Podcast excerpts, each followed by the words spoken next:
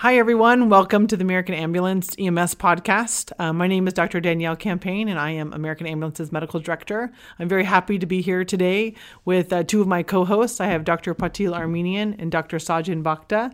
I'm going to let them both tell a little bit about themselves. And uh, we all three work together at Community Regional Medical Center, our local uh, level one trauma center, and with UCSF Fresno. Dr. Armenian. Hi, I'm Patil, um, and I uh, work with the, the rest of the group at uh, CRMC, which is our local level one trauma center in Fresno, California. Uh, and I am an emergency physician and medical toxicologist. Uh, so I see patients in the ER as well as in the hospital when they've been poisoned or bitten by something poisonous or anything along those lines. Great. Thank you. We're happy to have you here. Dr. Bhakta, tell us about yourself. And I'm Sajin. I'm one of the emergency medicine residents at CRMC through UCSF Fresno. And I probably work a little bit more than my attendings do, so hopefully I'll be able to provide a little bit more of the day to day updates from what's going on in the department. Perfect. True. That is right. So, for everybody doesn't know about residencies, you do four years of med school, then you do four years of residency, and then you get out into the real world. And so, he's doing that four year residency in emergency medicine right now. Um, so, we're going to talk about COVID. I know you guys are sick of hearing about COVID and probably obsessed with hearing about COVID because that's all we're talking about here in society nowadays, especially in EMS. And um, it's constantly changing. So, as you know, things that were issued yesterday are not um, appropriate or we're ruling about today. So today it is April 1st. It is April Fool's Day. Happy uh, April Fool's Day, everybody. So if you guys are listening to this not on April 1st, some of the things we have said might be out of date, but we're going to try our best to release this as soon as possible who serves a million people in the valley. We do. The brave men and women of the double A are the best at what they do in EMS today. The finest place in the world to be is right here as a part of Americans' family. Help is on the way, got a unit en route. No matter the problem, when in doubt, we send them out. Sure as the sunrise, sure as I bust this rhyme, 10 minutes or less. Every call, every time. This is my career path, this is what I do. The double A's, red, white, and blue. Get your call on. Here comes American. Get your lights on. Here comes American. Get your gurney on. Here comes American. Get your gloves on. Here comes American. Get your save on.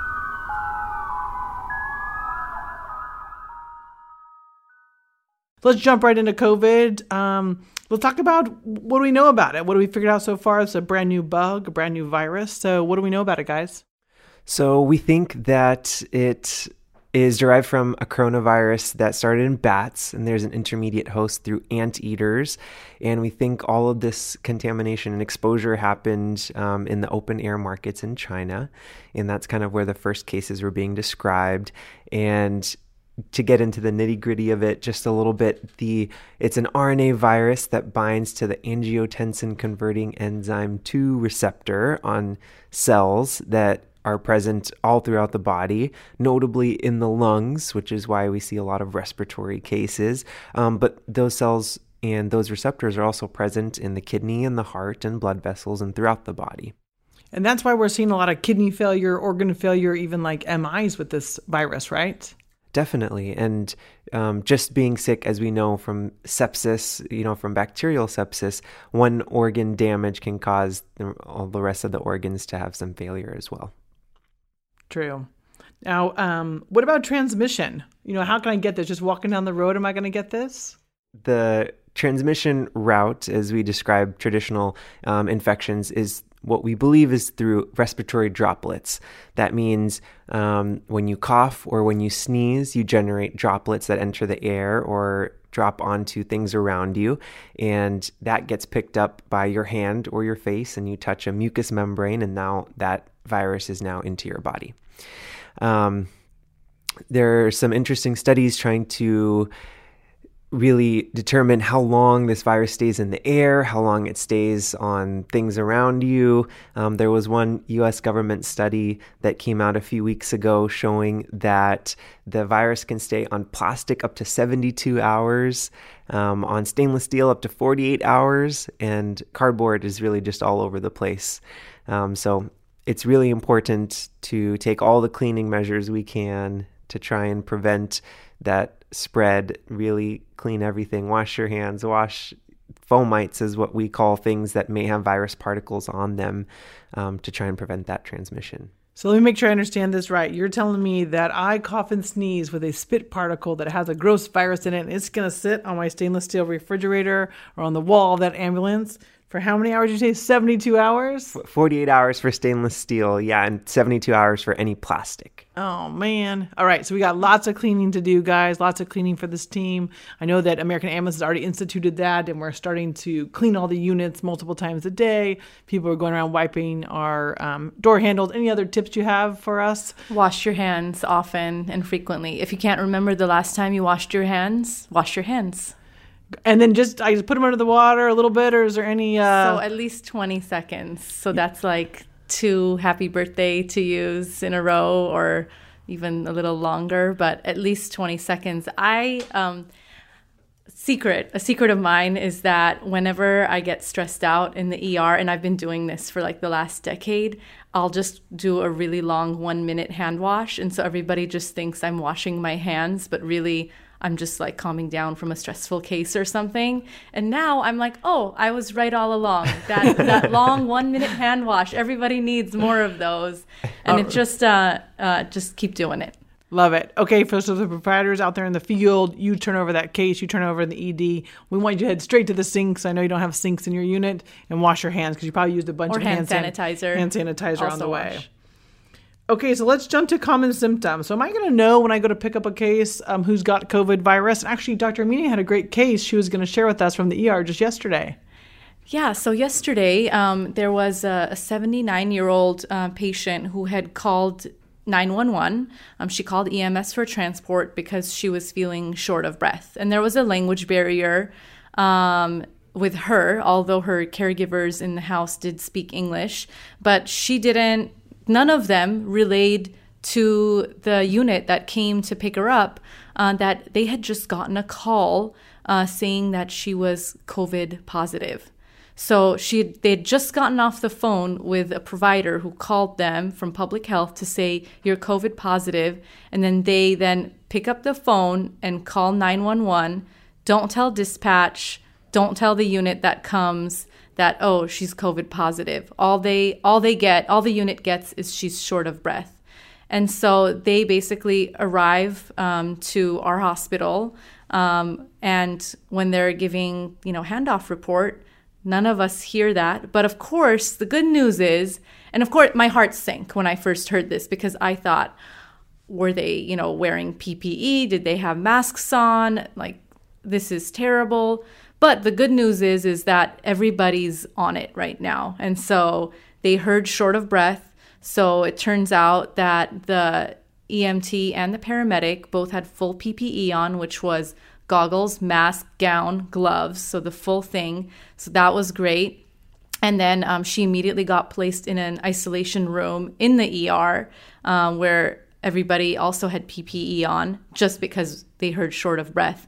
And then 10 minutes in, when we find out she's COVID positive, everybody was safe. But initially, I'm going to be honest, I fully freaked out because I thought that the, you know, that unit had just transported this patient without any protection at all, just cooped up in that small ambulance with nothing, but they did. They did have PPE on. And so that's why, um, you know, you just never know. And you could have shortness of breath. You could have cough. You could have fever. Those are the common things. Less common, sore throat, headaches, you know, body aches, myalgias. But we've had patients with other things. Uh, there was a patient just in the last two days that came in with belly pain. It was COVID. Uh, there are patients coming in with overdoses. They have COVID. There's patients that are pregnant and about to give birth. They have to go to labor and delivery. They have COVID. So you really don't know right now in any part of the United States who has it and who doesn't. And although the common symptoms are fever, cough, shortness of breath, myalgias, sore throat, headache, there are people who don't manifest with those symptoms too, which is why I think pretty much everyone at this point who is working in patient care should be wearing at least a mask at all times. Yes, it's perfect you bring that up. You know, American Ambulance is going to everyone wearing a mask. Everyone has a surgical mask on. So if you come through administration, you go to CSR where they're packing the bags, everyone's going to have a mask on. So, um, really, if you see a colleague not wearing a mask, remind them that everyone needs to be wearing a mask because somebody could look fine and be shedding virus, or they could, you know, complain of their abdominal pain, complain of a stub toe, and really have um, coronavirus. And so it's very Yeah, important. and there are you're absolutely right, and there's so many people out there who are totally fine. They feel fine, but they have it and they are shedding it and giving it to other people. Um, and so that's why you know wearing a mask is important. Doesn't really matter, I think, what your call is at this point. You're going in to see, you know, someone like a car accident. Like a car accident, just assume that they have it too. You you know you have no idea, um, and just stay safe. And then uh, we have an expanded PPE guideline here at American that talks about so um, the person who does have the shortness of breath, they are going to have more than a surgical mask on. They're going to have the N95s. Do you guys have opinions on N95s versus surgical masks? If not, I'll tell you my opinion on them because I have opinions on everything, as you guys know. but my opinion is when you guys are doing an aerosolizing procedure, so that is um, an albuterol treatment, you're doing CPAP, you're intubating, you're bagging, you're putting a king tube, um, you're nebulizing epi, even if it's a croup kid, you're going to use an N95. So those are high risk procedures. Those, uh, Sajin talked about those droplets, those fomites get spread all over the place when you're nebulizing or aerosolizing a procedure. So you need to have an N95 at all times for that. Basically, follow your expanded PPE guidelines. We want to go with whatever's written down on that paper, but just want you to know that you really need the N95 on for droplet precautions when you're within six feet of the patient. But if you're just walking around, you're just driving the ambulance, you're fine to have your surgical mask on. I would say even a non-rebreather mask with such high flows, I think you're creating enough aerosolization that I think that counts. I think if it involves breathing, anyone with you know breathing interventions, you need to have an N95 on. That's perfect. And uh, it's interesting with PPE. We're all worried about conserving PPE and not running out of PPE. Um, but American is awesome and they have plenty of PPE. Please don't feel like you need to not wear it for a case. You need to wear it to protect yourself. American cares about you and uh, compares. Co- cares about the people who work here and so it's really important to stay safe and be protected I mean, I think what we talk about all the time right now, even in the, you know, in this setting and then in the hospital, in the emergency department, is that, you know, you can't be a hero without PPE because then you're not going to be there to take care of patients your next shift. So you got to make it to your next shift. And so, uh, so, you know, let your bosses worry about finding the masks. You wear them for right now. right and even not even exposing other patients, but just you yourself and your family, and you're going home and you're in a high risk environment treating all these patients, and you're going to be going home and transmitting all of those contaminants to your family, and we want to protect your family as much as we can too. That's right. Now let's talk about that for a second. I know there's a lot of worry in the community. Um, I know my own friends and family are like, "Oh man, I don't want to hang out with you. I don't want to talk to you." There's a lot of social isolation in the healthcare field right now. I'm sure you paramedics and EMTs are feeling it too. You know, the average person who used to want to be your friend doesn't want to touch you anymore because you're probably carrying some germs or particles around with you. So, what do you guys do? What's your home routine? You work a shift, you go home, you just walk in with those dirty scrubs onto your couch. What's the plan? I, I actually strip right outside the laundry room, like outside in my yard, and I walk into the house like naked and straight into the shower. I mean, I don't let anything from work come into the house anymore. Right, and that is a recommendation. CDC just issued some recommendations on that um, just a couple days ago, basically saying anything, especially uh, these fomites, can come in. These germ particles can come in on the bottom of our shoes because once again, those are the plastics so they can live on. So we want to make sure all your shoes that you wear at work, and I'd even advise people who work in an office or anyway they come in contact with anybody to t- keep those shoes in the garage, keep your work clothes not in your house, have house clothes that are germ free, and have work clothes. So I do the same thing. I strip down in the garage, I put my clothes straight into the washer, and then I head straight to the shower before I say hello, even to my children. So that's mine. What about you, Sajin? Yeah, I do something similar. I actually keep a second pair of cl- shoes in my car. So as soon as I leave my shift, I just take my shoes off, put them in a box, and then take a separate pair of shoes to actually walk to my house. Um, and then I change in the garage and try to get clean as quick as possible. Yeah, that's a I good think I'm idea. gonna start doing the that. second pair of shoes. I like that. And um, for those of you paramedics, I mean, you know, you got your work boots, and you've got your work attire and work uniforms, but make sure those uniforms aren't aren't mixing with your other laundry and are going straight into the wash. Hot water does kill this. Luckily, it's not like a super bug. You know, just hot water and soap kills it. So it's just important that we, you know, a lot of people used to reuse uniforms or reuse scrubs in the olden days, but you know, we really need to grieve the way of the past and grieve our old way of living. And this is kind of the new way of things, and we really gotta um, change with uh, the new protocols And that I are coming think out. that just even like washing everything from work every time, this is our new normal. Like in two months, this isn't going to switch back. Just, I think we have to do this for forever now, basically, because this, these are, this is real and these things will probably keep popping up unless we are really careful. Okay, another thing I want to talk to you guys about, see your opinions on, is kind of what things you do in your day to day attire or dress to help limit fomites, like limit these spit particles from attaching to us and bringing them home. So I normally shave every two weeks or maybe once or twice a month, and I've been shaving every two or three days now.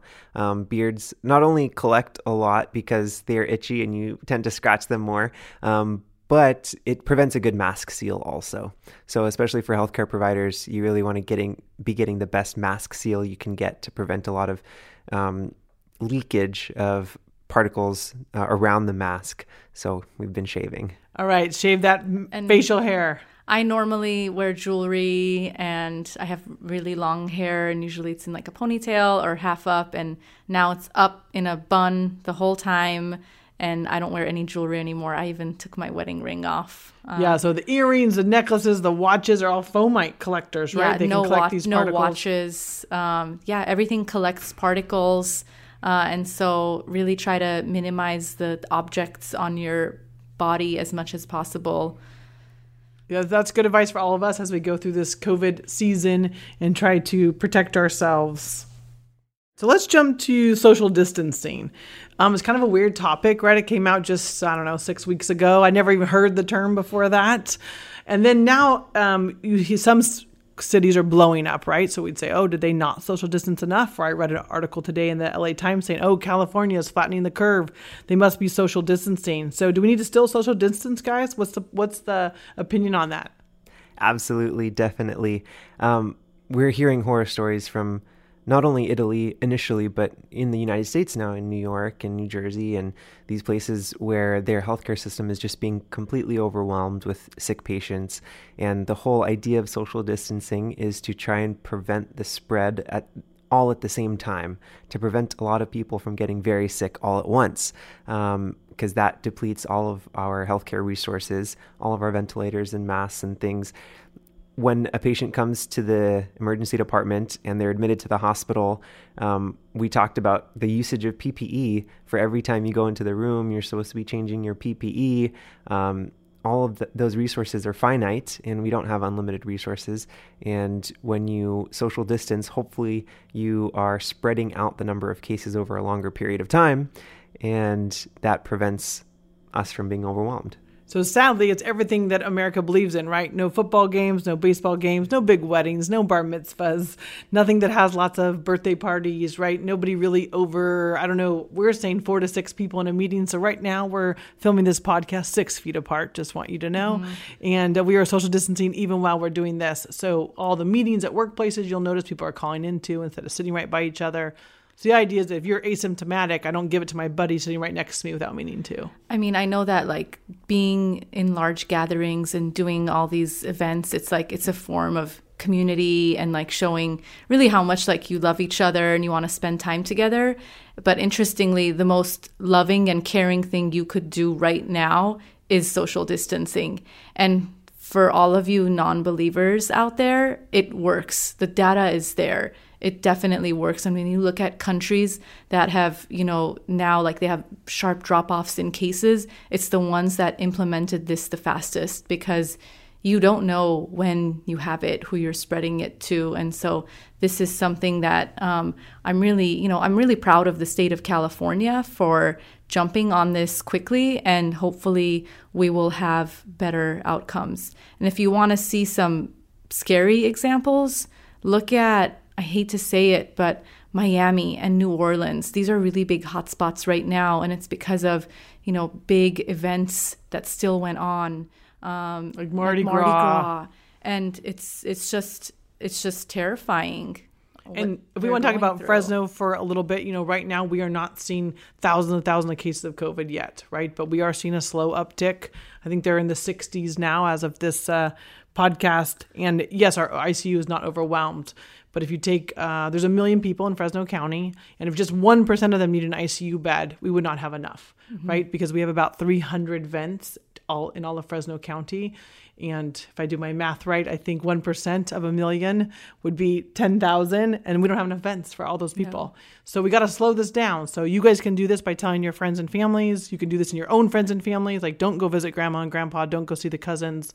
Just stay home for the next couple weeks. Or what's your estimation of time, guys? Or maybe we can't see a crystal ball, but what would you say? I guess until the governor says you can go out. I mean, right now it's April 1st. It's they're saying a month. My prediction is at least another two months. And I've heard the analogy used, you know, they used to say, let's hunker down for a blizzard. We need to hunker down for the winter. So we got to think of it like a season, like this is three months at least of social distancing. So we're not just hunkering down for the blizzard anymore, we're going to hunker down for the season. Yeah, if you're lucky enough to not have as many cases in your community yet, um, just know that it's probably there and we're just not, we just don't have the testing to know that it's there. Um, just ju- jumping to the number of cases that we have um, in the U.S., I think as of this morning, we, we just crossed 200,000. Um, that is from a week ago, we were at 80,000, and that's mostly just because we're testing a little bit more. Um, so if you think about the testing process itself, um, you know, we're testing people as they become symptomatic. The median incubation period for this virus is about five days. So these people have already had the virus for at least what we guess is around five days. And then they're going to the hospital and maybe getting a test within a day or two. So they're five or six days out from when they initially got the virus. And then the test itself is taking another five to seven days to come back. So by that point, they've already had the virus for 10 to 12 to 14 days.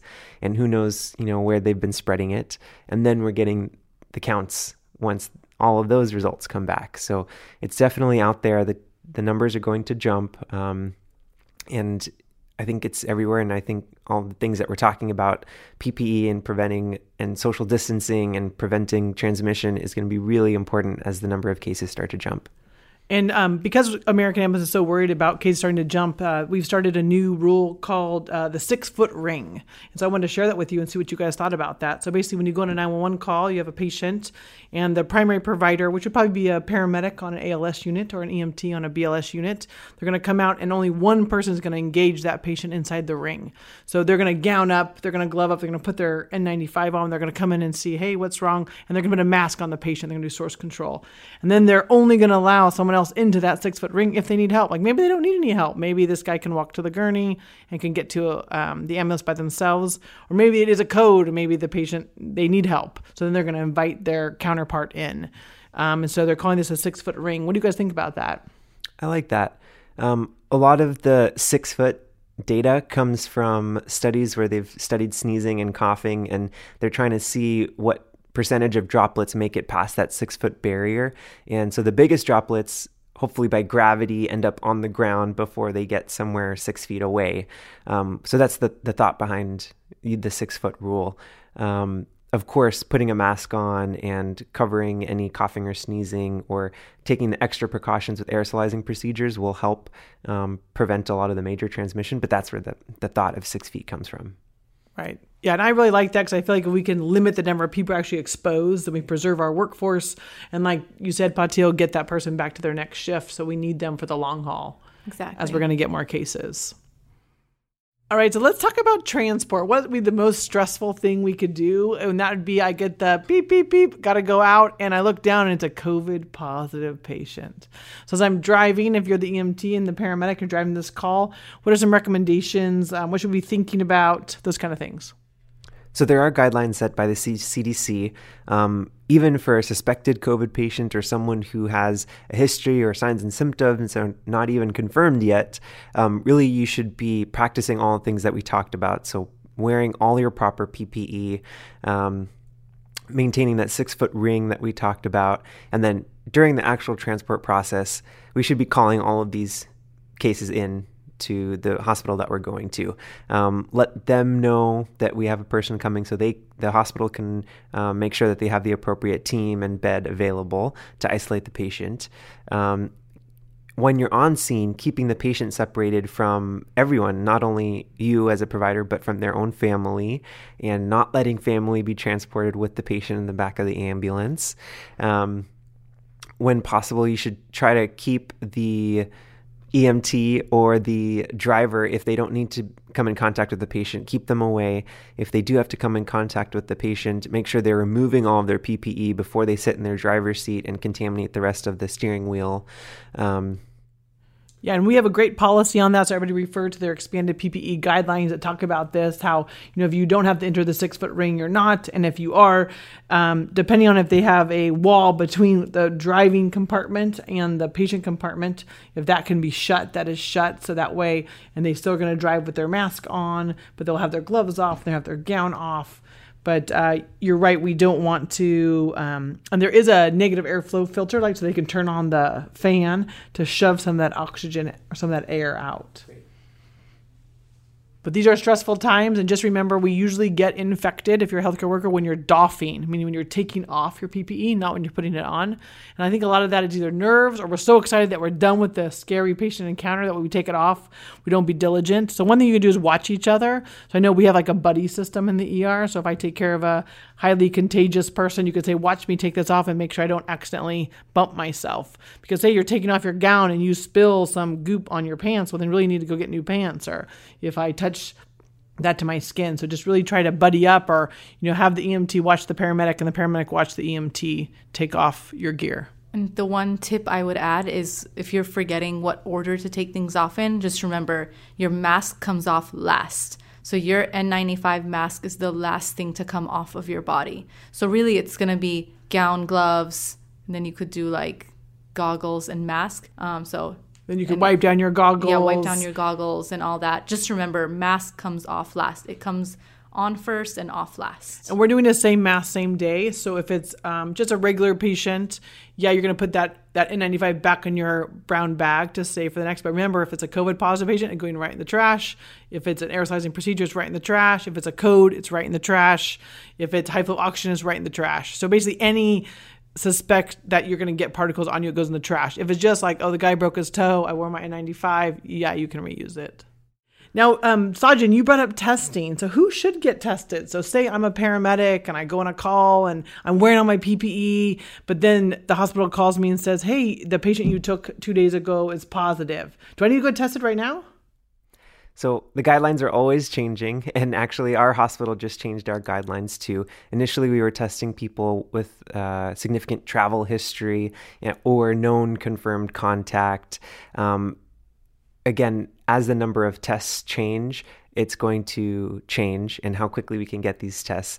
Um, there's also talk of bringing in the antibody testing, which will actually be really helpful um, to see who's had you know been exposed if they have IgG, um, which is a marker of being exposed previously, but they don't have IgM, meaning they're not currently fighting the virus, then that's very different than someone who um, is currently fighting the virus and maybe actively shedding the virus. Yeah, so for testing here at American, the current protocol right now is if if you go on um, the so say you go on a call, you have a COVID positive patient, but you're wearing all your gear. You're wearing your N95, your gown, your goggles. We consider that no exposure, right? You were gowned up, you were gloved up, you doffed properly, or a very, very low risk exposure. So no testing needed. I know it freaks us all out. You go home and think, oh my gosh, my throat's starting to get sore. I know it is because you just took care of this COVID positive patient but it's not. And just know that, but once you pop symptoms, so once you start getting a fever, once you mount a cough, once you mount shortness of breath, then we really need you to notify your supervisor and come get tested. Because, like you said, you may not have got it from that patient you transported, but maybe I got it at the grocery store, or maybe I got it from my spouse or from somebody else. So we're worried if you start having that fever plus symptoms, come and get tested. All right, I have a question for the team. Um, hand sanitizer. So it's everywhere, right? You walk into the store, you walk into work, you walk into every office, there's hand sanitizer. But all I keep hearing about is hand washing. And we had talked earlier about, you know, you got to sing happy birthday twice. What's your take? If I just keep hand sanitizing all day, is it fine? Just my quick dab, quick wipe on the palms, keep going? What are your take?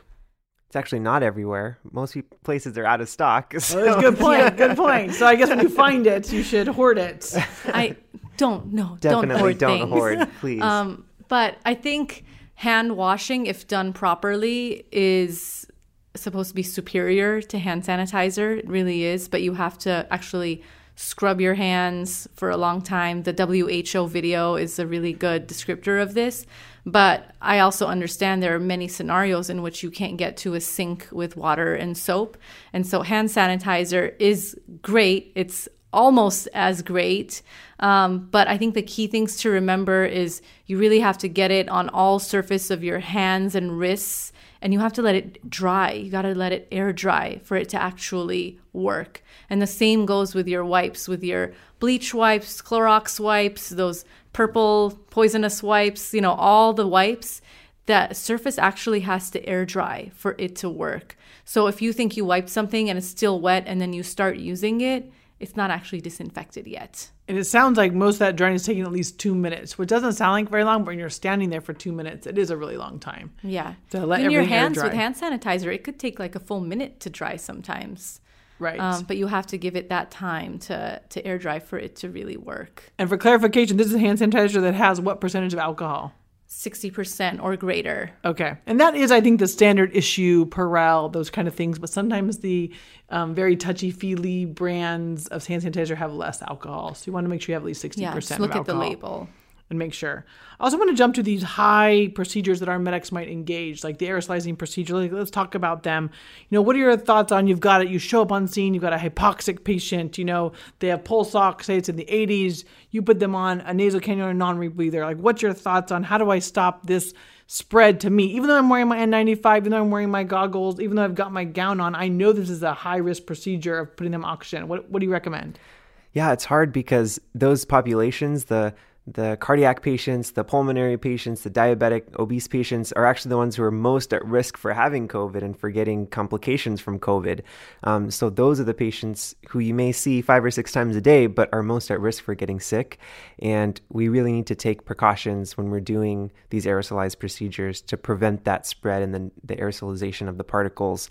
Um, so if we are doing any oxygenation, I think we should be putting surgical masks over the patient on top of the nasal cannula or non-rebreather whatever you- we're using to oxygenate the patient. Right. So just for clarity, so that means you're putting your nasal cannula on, or you're putting your non-rebreather on, and then you're putting the blue surgical mask over. And there was a great study um, issued by the CDC, came out just a couple months ago, talking about they did heat particles to look at like if I coughed or breathed, how much those particles, and putting the surgical mask over those far decreased that. So that would help limit the exposure to your crew, to yourself, and to others. And that's actually another major difference between the surgical mask and the N95 mask. The surgical masks are really good for preventing spread from yourself onto others. The N95s have better external to internal um, prevention. So I think that's another reason why for these patients we want to be using N95s as opposed to surgical masks for our providers. Um, so as we wrap this up, I want to go around as always talk about take home points. So what's our take home point for COVID for our first issue of COVID? Start with Dr. Vodka. PPE. Please protect yourselves, protect the people around you, protect the patients you're going to see next. Um, in high risk aerosolized procedures, try to cover the patient over their oxygenation source as much as possible. And if you're at all concerned, you should be wearing the highest level of PPE that you can. And just to clarify, that's goggles, a gown, an N95 mask, and gloves. Right. Patil? I mean, I fully agree with everything you just said. I think PPE is like the number one, two, and three most important thing. Um, we do have to protect ourselves so that we can help others, and um, and just remember that you know you're going home to your families and you want to keep them safe too. Right? And my take on point is, of course, the PPE and the six foot ring. So let's expose as few people as possible. Let's um, let's do this six foot ring. One person, I would think about the ring is going to like the ring of fire. Right? You're going to go with your armor before you fight somebody. You're not going to go in unarmed. So you use that PPE as your armor. You jump into that ring, and then you engage that patient, and don't let anyone else come in unless they're wearing their armor appropriately too. Um, so thank you for all that you do out there. Thanks everyone, and um, we'll talk to you soon. Thanks, everyone. Thank you. If you guys like the American Ambulance EMS podcast and you feel like this has been useful for you, please give us a five star review on the iTunes store so that we can move up in the ratings so that uh, other uh, pre hospital professionals can listen to us as well. Um, and we're also taking any solicitations for ideas or, or topics that you want covered, and you can email us anytime at podcast at americanambulance.com. Once again, that's podcast at americanambulance.com. Thanks. Thank you for joining us on the American Ambulance EMS podcast, produced by American Ambulance in Fresno, California. The views of the guests and the hosts of this show are their own and don't necessarily reflect the views of American Ambulance or UCSF Fresno. The theme song for the show is written and performed by Roshan Roach. The beats were created by Young Pear and Brett Schoenwald. And I'm John Mark Bergen, American Ambulance's media producer, saying thanks for joining us. Have a great shift and stay safe out there.